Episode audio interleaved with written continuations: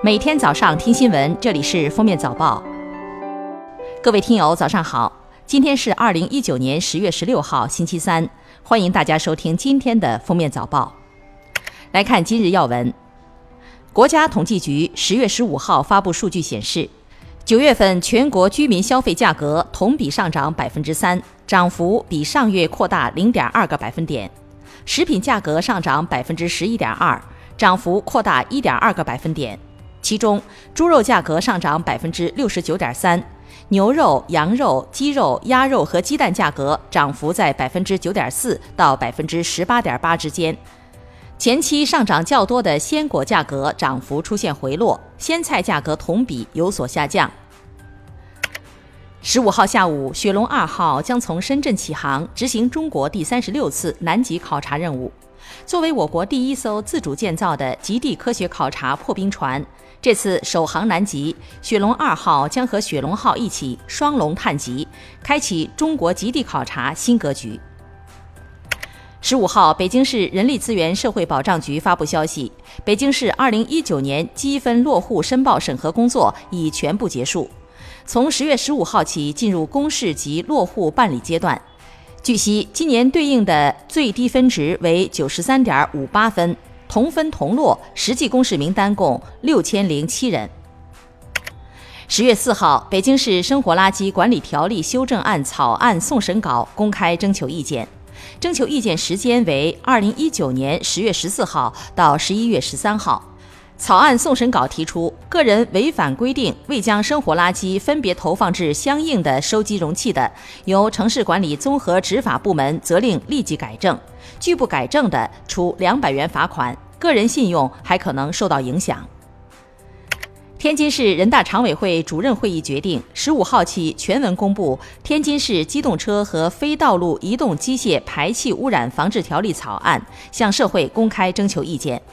机动车和非道路移动机械排气污染是影响环境空气质量的重要因素之一，已成为天津市大气污染防治工作的重点。下面是热点事件：江苏省宜兴市卫生健康委员会十五号通报。九月八号，五岁患儿朱某某因病毒性脑炎入住宜兴市人民医院，当班护士按医嘱为其输注甘露醇时误将甲硝唑静滴，患儿当晚因抢救无效死亡。经初步调查，确认当班护士违反操作规范，已对两名当班护士作出辞退的决定，将对相关人员依法依规作出处理。目前，医院已与患儿家属就善后事宜达成一致。七号，重庆大学博物馆开馆，展出佛造像、玉器、青铜器等四百多件展品。十四号下午，有微信号发布文章，重庆大学耗资六百七十万建了一座赝品博物馆，质疑展品真伪问题。重庆大学则在十五号回应，立即成立专门工作组对该情况进行核查，结果将及时公布。十月十五号上午，上海首例咸猪手入刑案在上海不公开开庭审理，犯罪嫌疑人王某某因强制猥亵罪被判处有期徒刑六个月。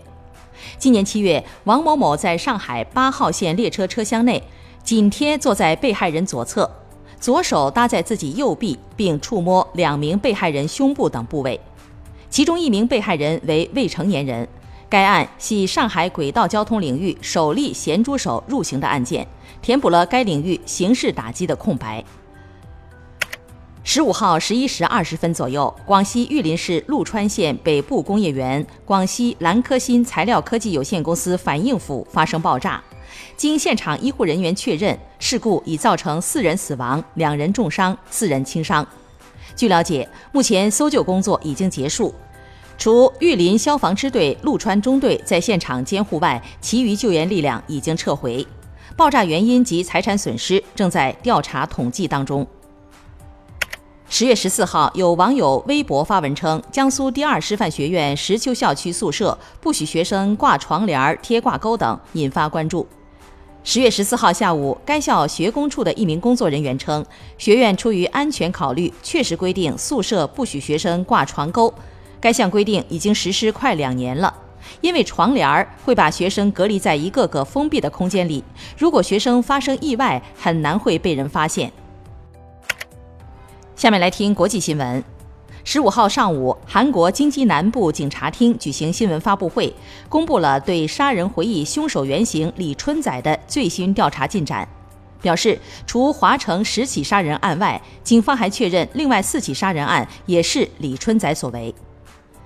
据日媒消息，二零一九年第十九号台风海贝斯袭击日本，造成严重破坏。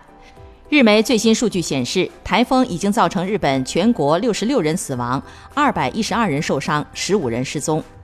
十五号，日本国土交通省还宣布，截至当天早上五点，确认到十九号台风降下的大雨已导致长野及宫城等七县的四十七条河川、六十六处堤防决堤。当地时间周一，美国总统特朗普表示将会对土耳其实施新制裁，停止价值一千亿美元贸易谈判，并提高钢铁关税，以迫使安卡拉停止对土耳其及叙利亚边境地区的攻势。根据瑞士信贷最新报告，今年迄今，美国零售业已宣布关闭七千六百家门店，创历史同期新高，其中约百分之七十五是销售服装或纺织品的所谓软线商店。瑞信警告说，预计2020年美国零售商店倒闭的风险将和今年一样高，甚至更糟。感谢收听今天的封面早报，明天再见。本节目由喜马拉雅和封面新闻联合播出。